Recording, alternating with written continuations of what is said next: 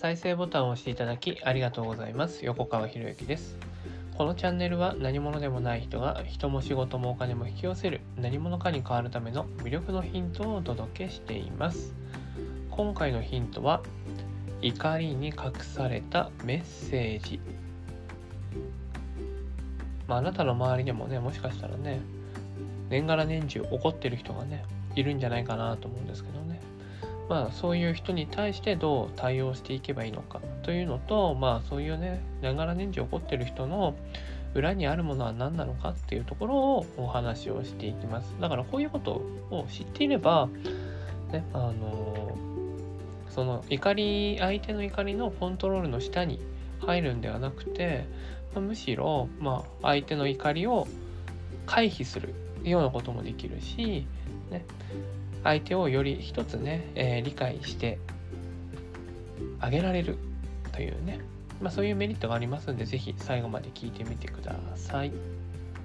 で、別にね、あの、怒りを発散するだけだったら、大声上げたり、一人で暴れたりすればいいじゃないですか。公園でなんか一人で暴れてたら 怖いですよね、大声出してねでもそういうことしないでしょ本当になんかね、誰も見ていないような場所でね、まあよく車とかでね、僕やりますけどね、大声出したりとかね、だって誰も聞いてないし。うん、だそういうことはやりますけど、ね、じゃあなんでほとんどの人は怒りを人にぶつけようとするのかっていう。それは何かを伝えようとしているからですよ。何かを伝えようとしている。怒鳴り声上げたりとか、イライラさせて、イライラ、自分がイライラすることで私怒ってるんだよっていうのを見せつけたりとか、まあ中には手を出すとかね。まあ最近多いのは圧倒的には SNS に書き込んでるってことですよね。で、共通してるのは誰かに自分の怒りを知ってほしいという思いがあるわけですよね。いや、普通に考えてね、SNS にね、あの変なこと書いたら、それが残るんですよ、ずっと。インターネット空間に。そのインターネット空間にずっと残すっていうこと自体が僕には信じられないんですけどね。どう考えたって人生良くならないですよね。そういう怒りのメッセージを投稿したその怒りのメッセージを見た人はあ実は私もそうだったんだって怒りの火の粉がどんどんどんどん広がっていくわけじゃないですか。絶対いいことやってないですよね。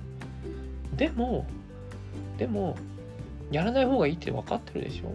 分かってるのにやっちゃうんですよ。それは何でか？何でか？その自分の理性を抑える以上のものをその怒りを持った人は持ってるんですよ。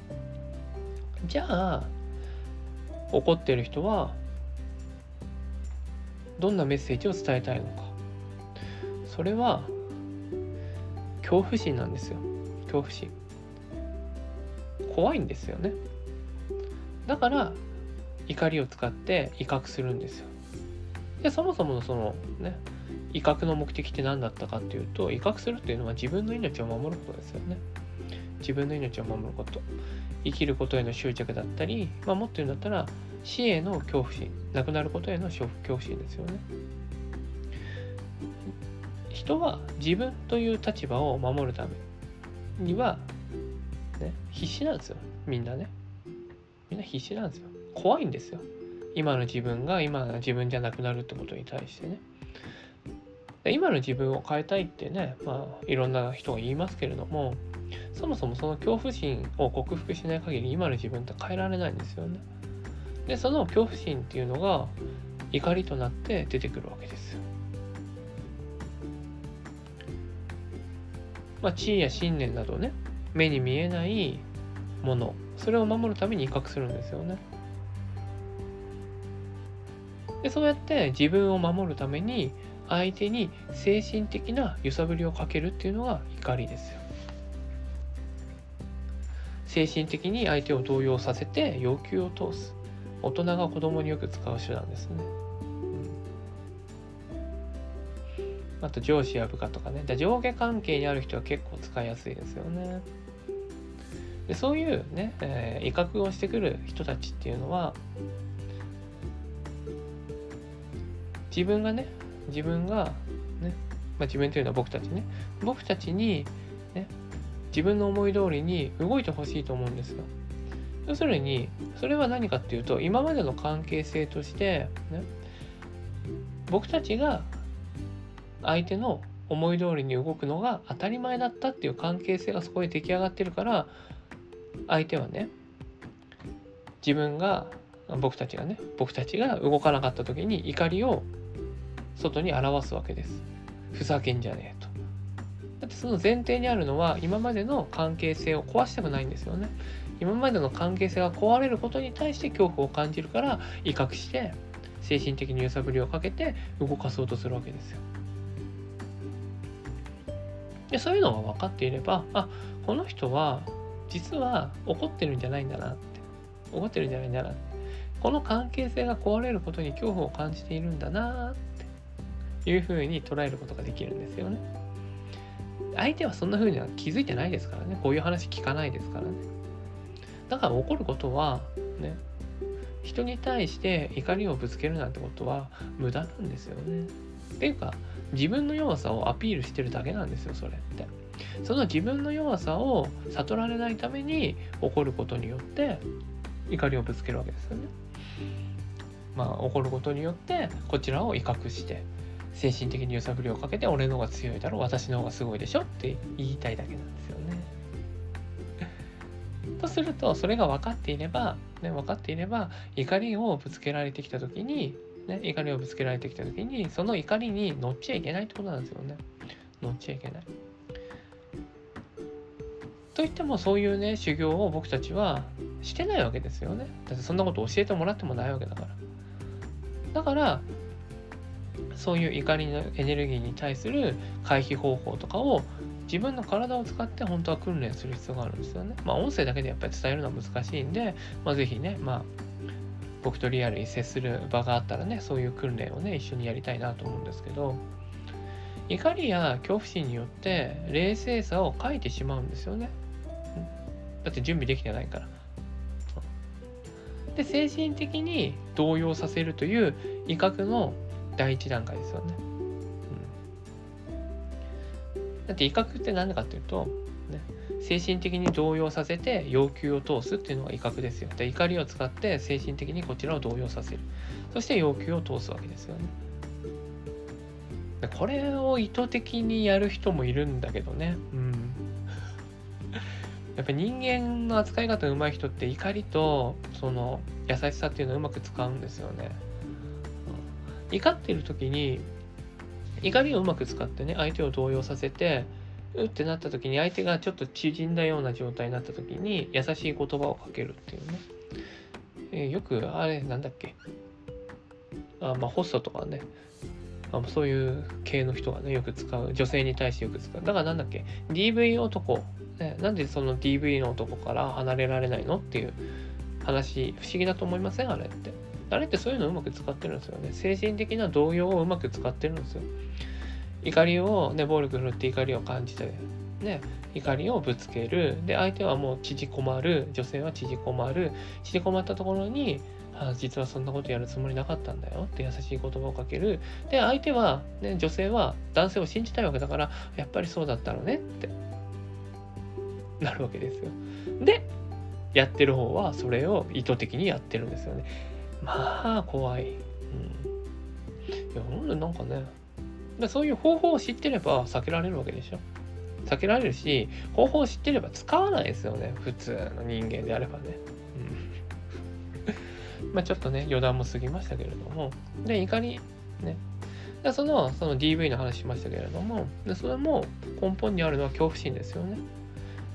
恐怖心。で要するに自分というものを確立できてないから人を脅すことによって威嚇することによって自分の下につけてそれで安心したいっていうね、はあ、まあだから弱いんですよ結局はね。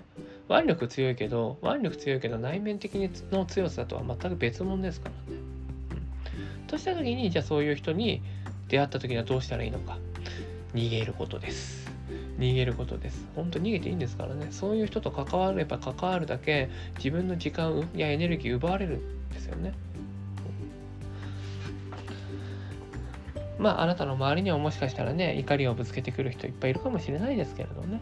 そういう人に対してはあこの人は今何か怖いものを抱えているんだなっっていうふうに思うだけで相手より大きくなるんですよ。精神的にね。その精神的に相手より大きくなってその大きくなった自分が相手を包み込むような形にするとまあ怒りはね抑えられるしね。抑えられるかな？抑えられるって言っちゃいけないですね。怒りを、相手の怒りを和らげることができるってことですね。怒りを抑えるっていうのはまた別の話になるんで、相手のその怒りを少し和らげることができるんで、で、それがこうやってこうね、怒りの場、そういったね、修行を練習していくと、まあ、どこに行ってもクリーンな存在、クリーンな空気っていうのを漂わせることができるっていうのね。まあ、そんな風な人がね、世の中に増えていったら、争いや戦いや憎しみなんてものもなくなるんじゃないかななんて僕は思ってるんですけどね。はい。だから、まあこれ反対ですよ。反対に行きますよ。あなたがもし何かに対して怒りを感じたんであれば、それは自分の何かが脅かされているから怒りを感じたっていうふうに捉えてくださいね。じゃあ、私は何に対して、俺は何に対して恐怖を感じてるんだろう？っていうところを自分の中で観察するんですよ。